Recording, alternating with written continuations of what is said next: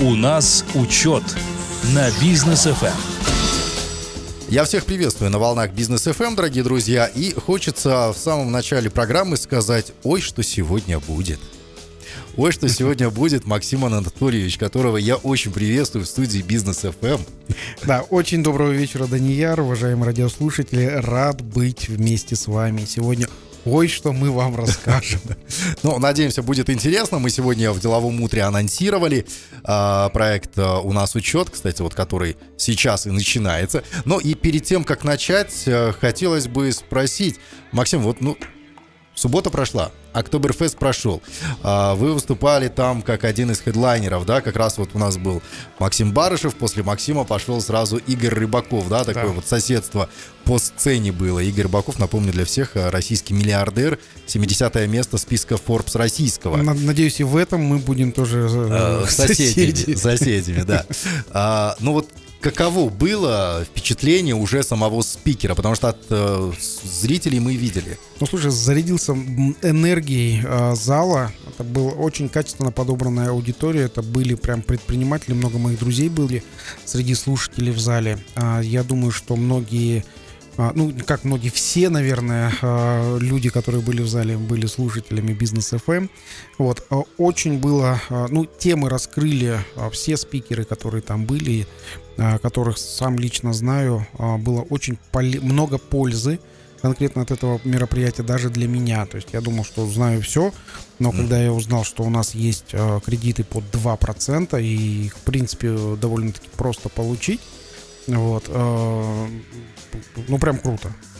Здорово. Спасибо большое за теплые слова. Сегодня, кстати, проходил еще и э, бизнес FM Talks с Оскаром Белизбековым, поддерживаемый, кстати, Альфа-банком. А, ну, тоже очень классно прошло. Мы в дальнейшем там в э, инстаграме бизнес FM можно посмотреть сторис, посты.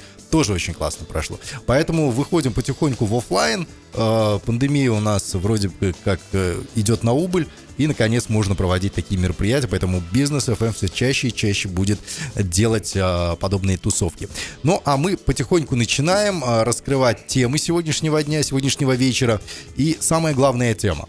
Нефть дорожает нефть уже больше 80 долларов, за 84 вроде как она уходила. Вот сейчас я вот смотрю онлайн, 83.73, почти что 84 вот, долларов да. в текущий момент. Почти 84. Прогнозируют, что будет, возможно, и 86 уже в октябре. Ну, у нас была уже нефть за 140. Я думаю, что вот, вот нефть а... устремилась уже, вот э, график я смотрю, нефть устремилась э, в... К этим трехзначным значениям? Да, к трех, трехзначным значениям. И, а, кстати, мы же какой-то какой прогноз стоимости нефти же говорили. Мы прогноз стоимости нефти говорили, что в конце э, года, возможно, будет там на уровне 100. 100. Да. Мы, мы, да, такой, такой примерно прогноз мы и делали. А, ну, все идет э, согласно нашему прогнозу. И идет, в принципе, э, вот, вот я, я смотрю график, и все идет прям очень хорошо. А, график, вот мы смотрим, самое низкое, низкое а, значение, это был март 2020 года, это а, самый разгар пандемии, и стоимость нефти там, если помните, была вообще отрицательная. То есть да. платили за то, чтобы забрать нефть из нефтепроводов, из заводов и так далее. Потому что а, вообще вся вот эта вот ситуация с нефтью, оставлять нефть внутри трубопровода нельзя, потому что она там, вот у нас в Казахстане она может просто встать колом и дальше никуда не пойдет. Да, но нужно я... будет параллельно провод ставить. Я помню, это апреле 2020 года, и мы тогда с Максимом как раз вечером еще переписывались, а, друг друге скидывали скрины с нефтяных котировок, э, смотри, что происходит, а у меня вот уже такие данные, и данные менялись буквально каждую минуту, и это действительно было страшно. Но вот теперь котировки нефти вроде бы как 80 э, э, долларов, больше 80 долларов за бочку продают марку Brent. WTI там тоже поднимается уже около 80 да. она стоит. И вроде как мы, как нефтяная страна, ну, по-любому да, до сих так, пор мы так ей являемся. Нефтяная это до сих пор. Да. А как это должно отразиться на нас? Потому что пока тенге как-то он зафиксировался, нефть-то растет, а он вот как был при 70, даже, даже при 68 долларах за баррель, там 424-425, также он и сейчас стоит тенге. Почему не укрепляется? Ну, по сути, сейчас, э, если смотрим на нефть и смотрим на тенге, то В принципе, у нас сейчас стоимость нефти примерно такой же, как в 2018 году. Угу. В 2018 году стоимость тенге была там, если я правильно помню, 360 что-то в районе этого. Тенге да. за 1 доллар. Вот. Почему тенге не падает? А, ну, все просто, потому что а, тенге сейчас у нас, а, он, ну, это, опять же скажу свое личное мнение, это датируемая валюта, которая сейчас, она еще, ну, да, она ну, еще держится. уже. Да, а, да, уже начал говорить, да, она держится, потому что ее поддерживает Национальный банк нашей страны. То есть примерно так. И э, он ее сдерживал э, при падении тенге. Это получается он, те самые интервенции. Да, в том числе интервенции. Вот. И также, когда сейчас будет расти нефть, э, также Национальный банк будет сдерживать от, э, я думаю, что от роста тенге тоже будет э, определенное сдерживание. Но нефтяники говорят, что приемлемая и удобная для них цена нефти была бы в районе 60 долларов. Как-то в моем понимании всегда было, что нефть там 80 долларов – это действительно, чем дороже нефть, тем лучше мы живем. А нефтяники говорят об обратном. А, ну, Экономически тут, тут это как можно объяснить? Вообще э, стоимость нефти э, в мире, она ну, регулируется фьючерсами, регулируется рынком, в том числе договоренностями. Вот. У нас э, в Казахстане стоимость нефти, почему 60 долларов? Потому что в бюджет нашей страны заложено именно такое значение. Вот, что у нас а, получается? Если а, в бюджет заложена стоимость доллара, а, стоимость нефти 60 долларов за баррель, все остальное, то, что получается сверху, идет в накопление, идет в, там, в, стаби, в стабилизационный фонд. А стабилизационный фонд в прошлом году из него а, было изъято порядка 4 триллионов э, тенге. И сейчас, э, естественно, необходимо этот стабилизационный фонд э, обратно ну, накапливать. Если говорить ну, вот такими масштабами, то одна треть экономики Казахстана в 2020 году это было за счет стабилизационного фонда и вливаний в экономику денег пенсионных, в том числе на покупку жилья. То есть той самой булавкой, да, на спадающих штанах был как раз-таки стаб-фонд. Да, да, основную, основную э, роль сыграл стабилизационный фонд. Ну и сейчас, э, в настоящий момент, стабилизационный фонд практически весь израсходован. Угу, ясно. Ну, э, сегодня буквально Ерболат Досаев, это председатель Нацбанка Казахстана, выступал на заседании правительства, рассказывал он об итогах социально-экономического развития, исполнения республиканского бюджета за вот как раз-таки вот этот период январь-сентябрь 2021 года.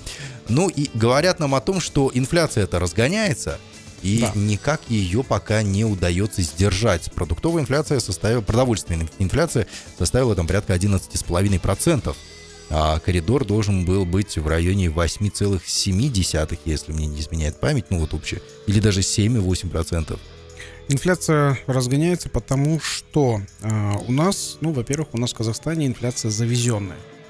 А завезенная инфляция, что это означает? Это означает, что а, товары дорожают в той стране, в которой они производятся. Дальше по а, увеличенным ценам на логистику и транспортировку а, привозятся товары а, сюда, в Казахстан. Вот. И, эм, соответственно, здесь, э, кроме этого, еще и там рост иностранной валюты э, играет роль. А, поэтому э, здесь у нас происходит инфляция завезенная. Вот, вот так вот она выглядит.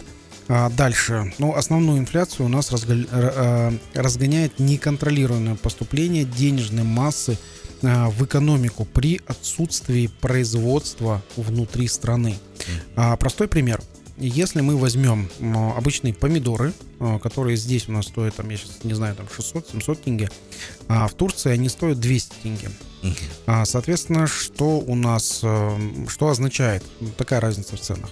Означает, что у нас повышенный спрос на эти помидоры при отсутствии производства этих помидоров. Uh-huh. То есть помидоров у нас не так много, как спрос на рынке.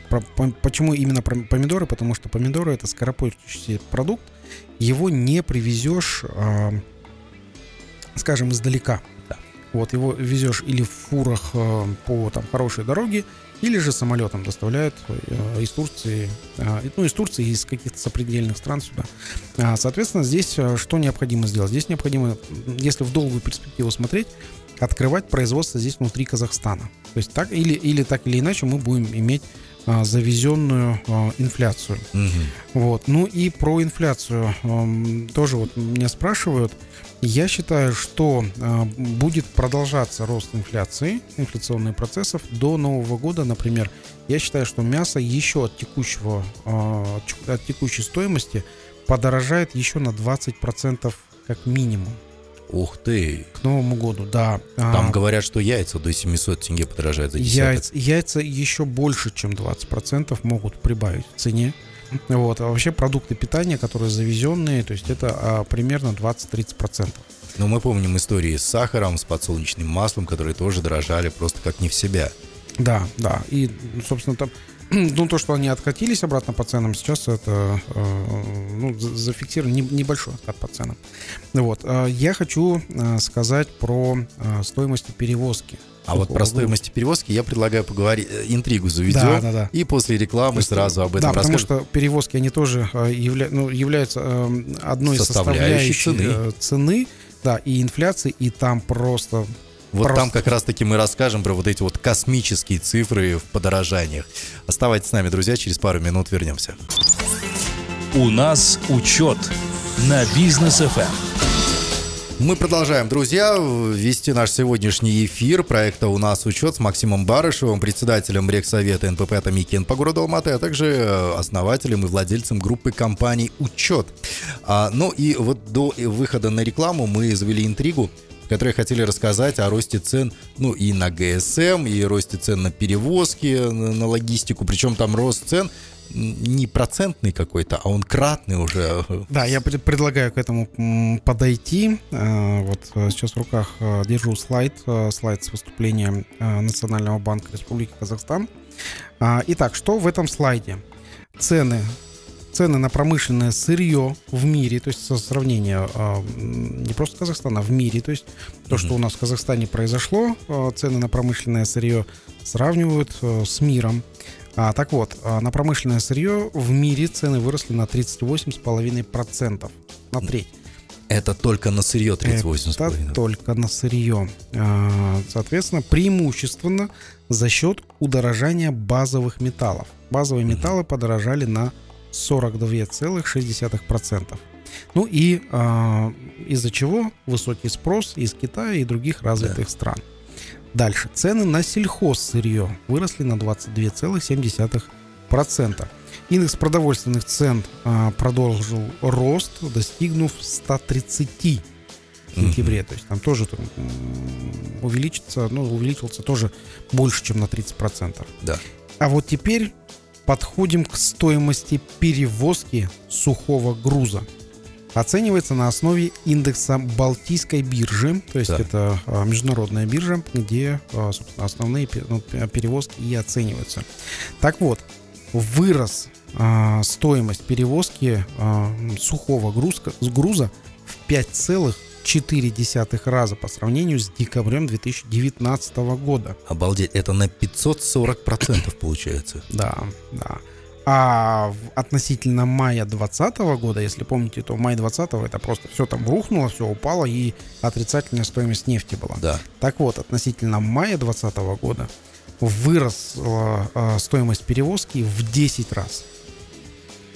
То А, есть вот так вот. Это стоимость перевозки просто сухого груза. А, Я вспоминаю 2007-2008 год, когда а, Глобальный кризис был вот этот был в том экономический. числе, да, кризис, но а, мы в Казахстан привозили а, из Китая, в том числе мебель, там много чего э, везли именно оттуда. И э, если вот мы говорим 10 раз увеличилась стоимость по сравнению с прошлым годом, маем 2020 года, то если мы говорим 2007 год, то разница, я думаю, что примерно 40 раз. Ух ты. Вот, примерно вот такая вот разница по доставке. А, грузы из Китая сейчас доставляют а, контейнерами к, на- к нам в страну, причем там а, та- такая непонятная для меня блокада а, со стороны китайской. То есть Китай пропускает транзитные грузы, но наши казахстанские держат. Но связано ли это с тем, что Китаю нужны вот эти вот транзитные грузы, то есть на этом они зарабатывают, а казахстанские грузы просто задерживают их транзит, и поэтому им приходится и время на это тратить. То есть я слышал такое мнение. А, на этом зарабатывают, ну вообще Китай зарабатывает на любых а, грузах, которые а, уходят со, ну, и, с, с Китая уходят за границу. Но чем быстрее прошел груз, тем быстрее заработали. Да, но а, в Казахстан же тоже зарабатывает Китай. Китайские заводы, китайские предприятия, чтобы отправить груз. Ему же без разницы куда. Я думаю, Казахстан в доле экономики Китая составляет ну, не Ноль то, что каплю в ноль море, ноль в море, ноль, да. да. Там вот именно. Да, это так. А, но а, у нас в Казахстане все-таки транзитный коридор.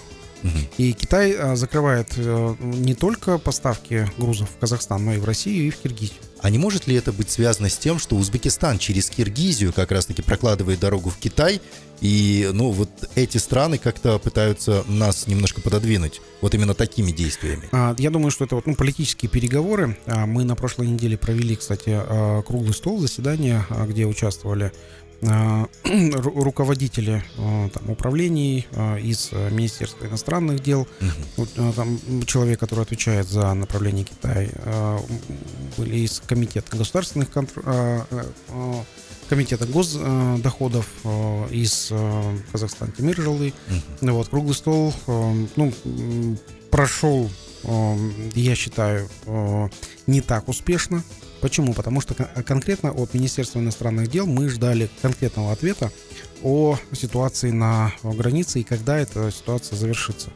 А, Получили ответ, что ничего не понятно, ждите послабления в марте-апреле 2022 года. Ух ты. Вот, то есть для меня, как для бизнесмена, это просто, ну, какая-то критическая ситуация, как если у меня Тогда зачем нам такое 2-3 министерство вообще нужно, если они не могут отстоять сейчас Это- наших казахстанских предпринимателей? Я, ну, вот, э, ре- реально я в шоке. Вот. А именно вот от такого ответа человека, который ответственный за направление Китая. То есть э, переговорные позиции очень слабые у нас ка- в Казахстане. Я считаю, нам пора вообще показать, ну, показать зубы или сделать э, ну, определенную там ротацию, в том числе в министерстве.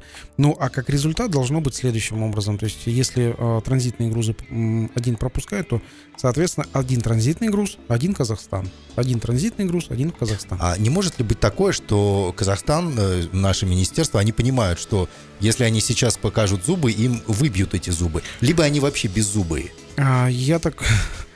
Ну, Мы как? же, да, свет еще у нас горит, поэтому... Свет у нас еще горит в студии, да, то есть электричество нам пока еще не Нам отключали, можем говорить. отклю- отключают после вот таких вот острых вопросов.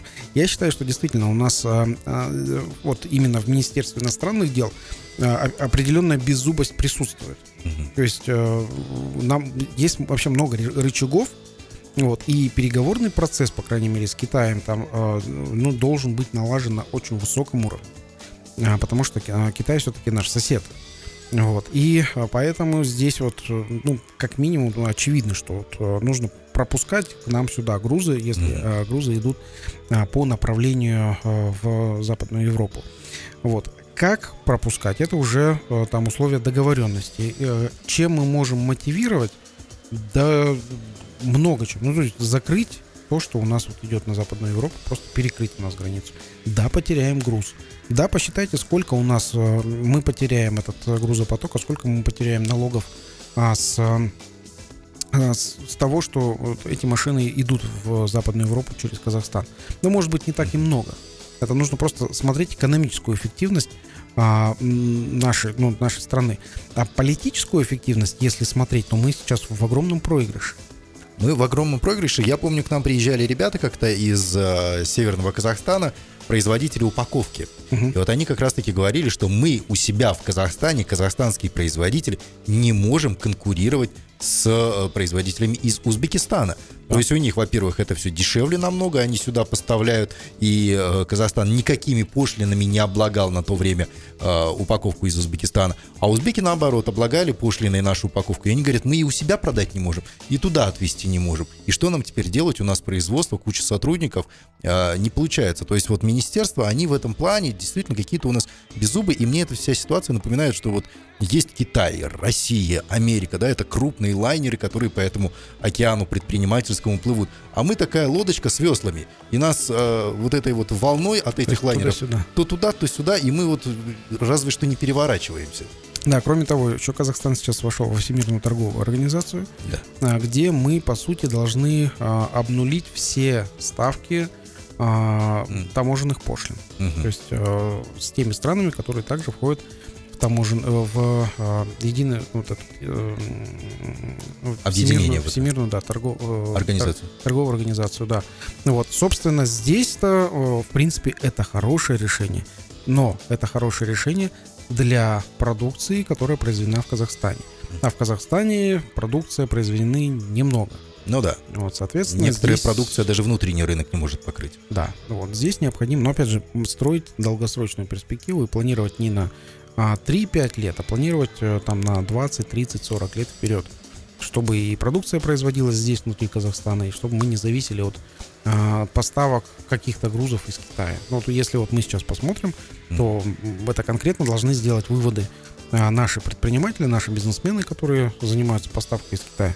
Вот, первое, они должны пересмотреть транспортно-логистические коридоры, и второе, а, наши предприниматели должны пересмотреть вообще сотрудничество с э, Китаем, А, как именно, ну, будем ли мы покупать или не будем. Почему? Потому что, во-первых, а, наши предприниматели предоплатой отп- отправляют туда деньги в Китай и потом ждут своих товаров. Мгм. Ну, Китай все, роль Китая получить деньги. Все, Китай получил деньги.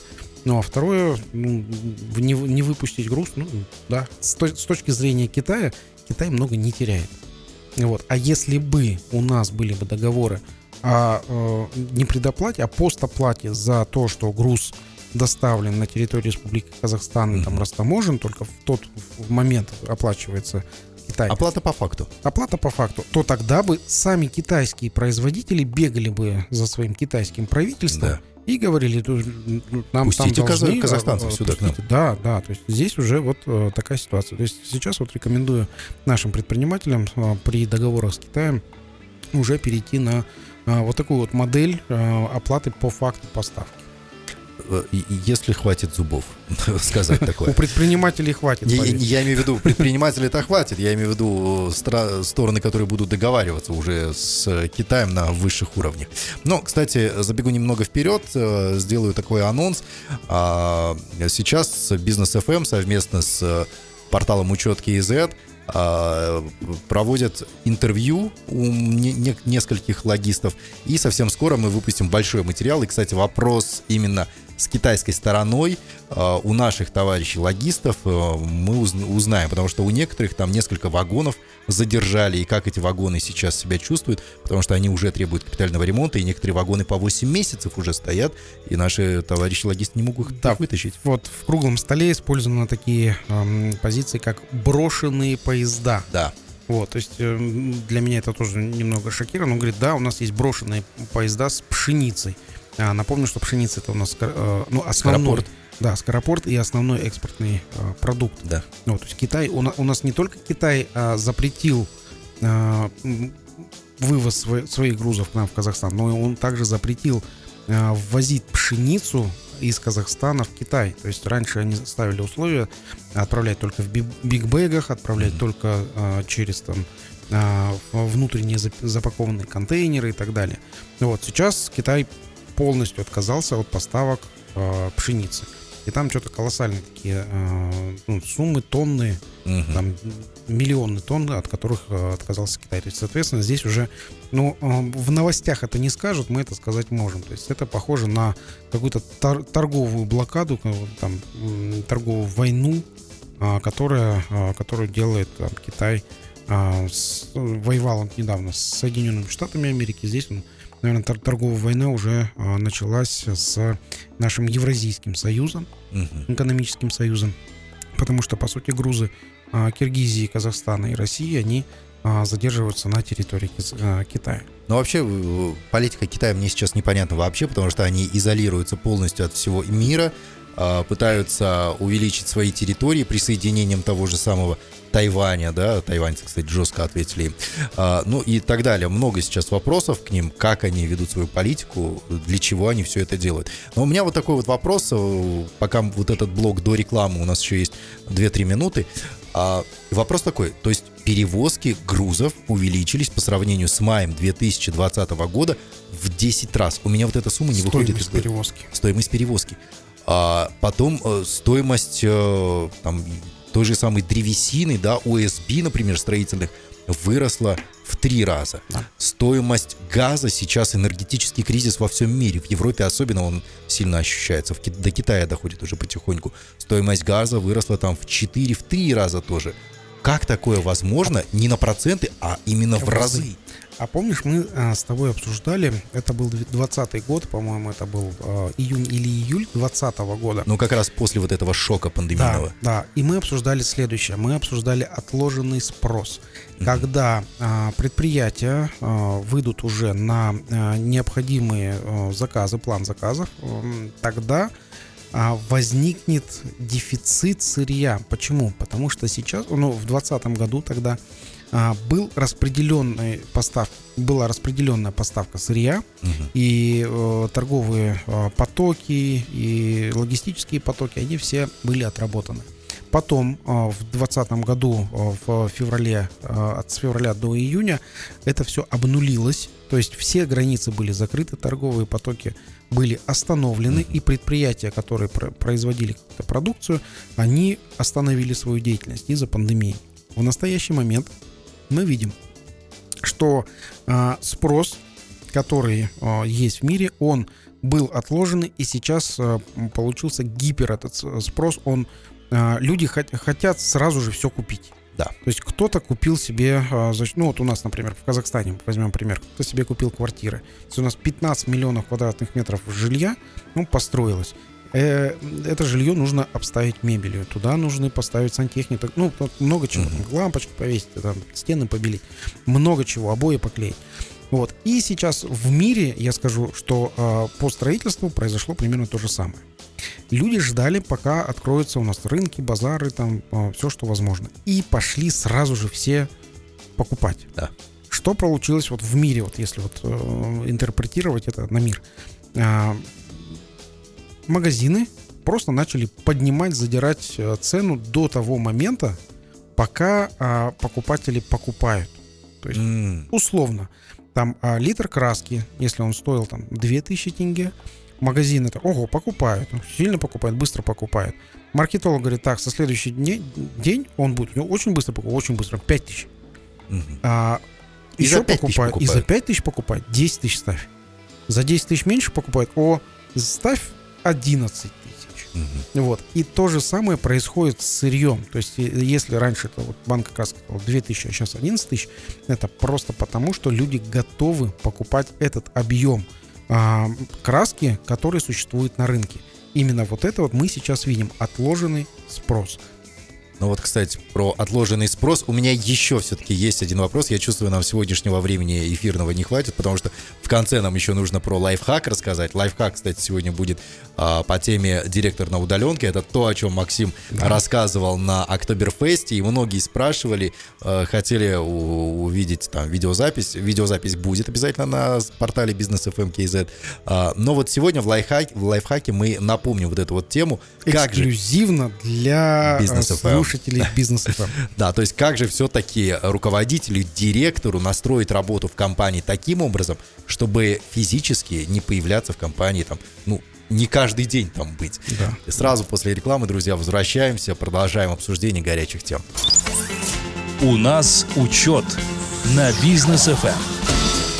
Мы продолжаем, друзья, обсуждение тем подражания всего и вся в мире, не только в Казахстане, потому что подорожало все, продукты питания, строительные материалы и перевозки, как вот э, Максим нам рассказал в прошлом блоке о том, что перевозки подорожали в 10 раз, стоимость перевозок да. подорожала в 10 раз. Но вот, Максим, а все дорожает и дорожает. А возможно ли такое, что теперь подешевеет когда-нибудь что-нибудь, что-то. Надежда умирает последней, да, как говорится. А, здесь ситуация такая с подорожанием. А, то, что вот мы а, обсуждали, отложенный спрос, а, на, на что он еще наложился? А, он наложился на большое количество денежной массы, которая а, выпустилась в мировом, а, ну, в эквиваленте там каждой валюты. Да. В том числе тенге. А, что произошло с тенге? А, там один триллион, по-моему, 300 миллиардов тенге. Это пенсионных денег, которые пришли в, а, через покупку недвижимости в экономику страны. Я бы даже сказал, хлынули просто на Да, рынок то есть у нас, недвижимости, да. да, у нас стало, а, по сути, на там, 10% больше сразу экономики. То есть, то есть если э, на 10... а, объясню ма- математику. Ам, а, деньги в э, стране, они оборачиваются за год 4 раза. Мгм. То есть если на 10% денежная масса увеличилась в стране, то есть примерно а, ожидать можно будет инфляцию примерно на а, 40%. Это реальная инфляция. Это Не ту, которую нам стати- Да, да, да, статистика конечно, рисует, а конечно. реальная инфляция. Да. 40%. Да, то есть это, это вот э, примерно вот я, я ожидаю примерно такую инфляцию у нас в стране.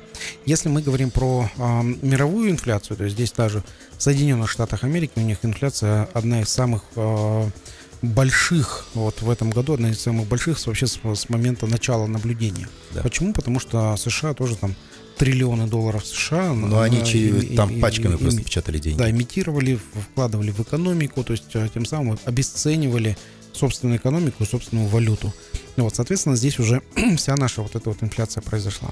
Что необходимо сделать для того, чтобы инфляцию сдержать? Мгм. Ну, во-первых, необходимо а, изъять часть а, нали- ну, наличности, часть денег а, из оборота денежного. Как, это сделать? Как это обычно делают? Обычно это делают через э, налоги или через какие-то там такие вещи, чтобы а, деньги а, ушли.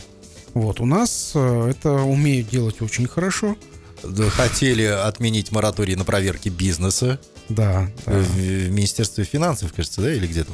Да, это Министерство финансов хотело отменить мораторий, чтобы там э, побольше налогов там дособирать. Но не получилось у них, к счастью. Вот, потому что налоги тоже отменены а, Да. у микро и малого бизнеса. И сейчас Министерство труда нам, нам напомнило о том, что с 2023 года обязательные пенсионные взносы работодателя в размере 5% от фонда заработной платы все-таки не забыли, а отложили на 23 год. Вот. И Минтруда говорит, вот вы помните, что нужно еще на 5% повысить а, фонд заработной платы, то есть э, ну, оттуда изъять вот эти 5% ОПВР из э, бизнеса, который ну, до сих пор выжи- выжил и выживет до 2023 Так, года. Вот, вот, вот теперь стоп. Я в математике не силен. Я от Максима отличаюсь в умственных способностях, причем именно в, в негативную сторону. А вот теперь для самых э, умных объясните, пожалуйста, Да. Максим Анатольевич. То есть а, фонд оплаты труда у нас 34% была нагрузка на фонд оплаты труда. Да, Касымжамар Кемелевич сказал, сказал, до да, 25% что ее нужно снизить. снизить до 25%. И 5% добавляется, все-таки 30 у нас остается. А, Тут Правильно я считаю или какая? Нет. Вот А э, Касымжамар Кемелевич, он эм, поставил задачу снизить вообще нагрузку а, с 34 до 25%. Мгм. И то, что прогнозируется увеличение на 5%, это тоже отменить, чтобы в итоге получилась нагрузка 25%, а не 34-39%. Так. мгм. Вот, которые ну, хо- хотели сделать. Соответственно, 25, то есть э, Касымжамар Кемельевич, по сути, э, призвал отменить вот этот э, ОПВР, э, который э, хотят э, все-таки Минтруда протащить. Вот. Что это такое об- обязательные пенсионные взносы работодателей? Почему они-то вот так важны для наших э, э, мини- мини- не- некоторых министров, в том числе министра труда? А, Обязательные пенсионные взносы работодателя – это пенсионные взносы, по сути, налоги, то есть это обезличенные, то есть они никому не идут а, в а, накопление, они просто платятся а, с фонда заработной платы. То есть фонд заработной платы – это сумма всех заработных плат, а, которые есть в предприятии. И вот 5%, 5% это не- немало. а, да, э, вот, вот хотят еще забрать. Кроме того, вот э, объясню, что у нас еще есть. А, 5% со следующего года у нас будут э, страховые взносы по медицинскому страхованию. ОСМС и ВОСМС. Мгм. Уже 5%. То есть сумма ОСМС плюс ВОСМС. Человек, ну и предприниматель за человека, за сотрудника платит уже 5%. Кроме всех остальных еще. То есть здесь уже получается тут э, такая вот э, ну, непосильная просто, э, непосильный размер, который при- приближается или даже в некоторых э, случаях выше европейских стран. Обалдеть. Просто для меня это непонятно. Э, как такое возможно у нас в Казахстане, при том, что экономика у нас тут такая вот бизнес. Индекс деловой активности, кстати, у нас снижается уже третий месяц подряд. А, буквально сегодня на портале учет КЗ выходила об этом статья. А, и, ну, буквально ответ на одну минуту, если мы успеем, да, до выхода на рекламу. Все-таки хочу я об этом спросить. Будет Узаконили ли? все-таки А. проверки по вакцинации сотрудников в Казахстане? Минута на ответ. Как Блиц. относится НПП «Атамикен» э, и Максим Барышев в целом, да, вот э, к этому решению, и возможно ли это все-таки отменить? Да, давай блиц э, Да. вопросы. Проверки на а, вакцинацию и ПЦР-тестирование сотрудников не узаконили. А, Сегодня мы также провели круглый стол где ну, объяснили, что это сейчас на текущий момент незаконно, а, так как действует разъяснение прокуратуры от 10 августа 2021 года. Вот, а нового а, разъяснения прокуратуры нету. Вот. а, Что удалось протащить э, законодателям? Напомню, что приказ Министерства, министра здравоохранения о том, что вакцинировать сотрудников или же а, на ПЦР-тестирование отправлять, это необходимо. А, Вот. а, Если э, сотрудник не вакцинированный и не прошел ПЦР-тестирование, то его необходимо, этого сотрудника, не допустить к работе. Вот это протащили при том, что 100% а, людей, то есть по- порядка двух с половиной тысяч было отметок против и восьми с половиной тысяч комментариев, Мгм. где люди высказывались против. Это зарегистрированные люди на а, сайте Legal Acts. а, то есть там должны были а, госслужащие не то- ну, прислушаться, вот, но а, игнорируя вот этот принцип слышащего государства, приняли этот закон.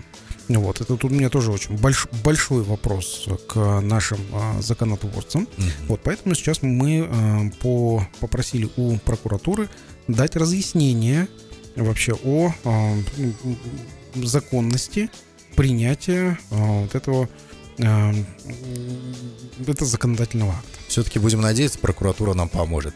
А, ну, а мы, друзья, вновь уйдем на рекламный блок. После вернемся, расскажем вам новый лайфхак от Максима Барышева. Оставайтесь с нами.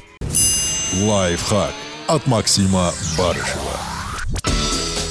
Так, ну и потихоньку будем завершать а, сегодняшний проект у нас учет лайфхаком от Максима Барышева. И тема у нас «Как выйти из операционки или операционка миллиардеров».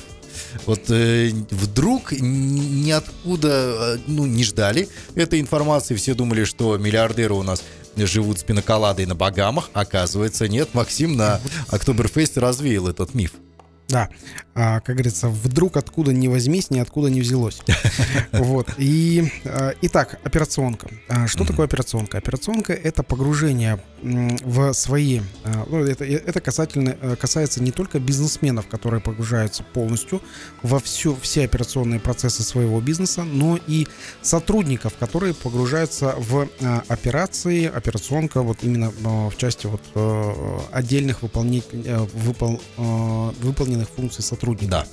Так вот, у, мы говорим сейчас о предпринимателе. А, Как выйти из операционки? Если вы а, думаете, что а, вы хотите выйти из операционки или прям планируете вы- выйти из операционки, вот, или кто-то из там каких-то коучей, где-то там, а, там бизнес-тренеры сказали, что вот мы вас сейчас научим выходить из операционки, я вам скажу, что вранье. Дулю вам. Дулю вам, как я показал на э, Октоберфесте. На самом деле из операционки бизнесмену выйти невозможно. Нереально. Забудьте такое вот прям не бывает никогда. А теперь я расскажу про операционку миллиардеров, а, про оп- операционку людей, которые, э, ну, в том числе в топ-100 Forbes э, мирового. Так вот, у них операционка другая. У них операционка 24 на 7 и 365 дней в году. А, Для меня вот, например, было интересно узнать, э, что операционка у, а, таких вот э, влиятельных бизнесменов, она у них даже а, заключается в а, завтраках, обедах и ужинах.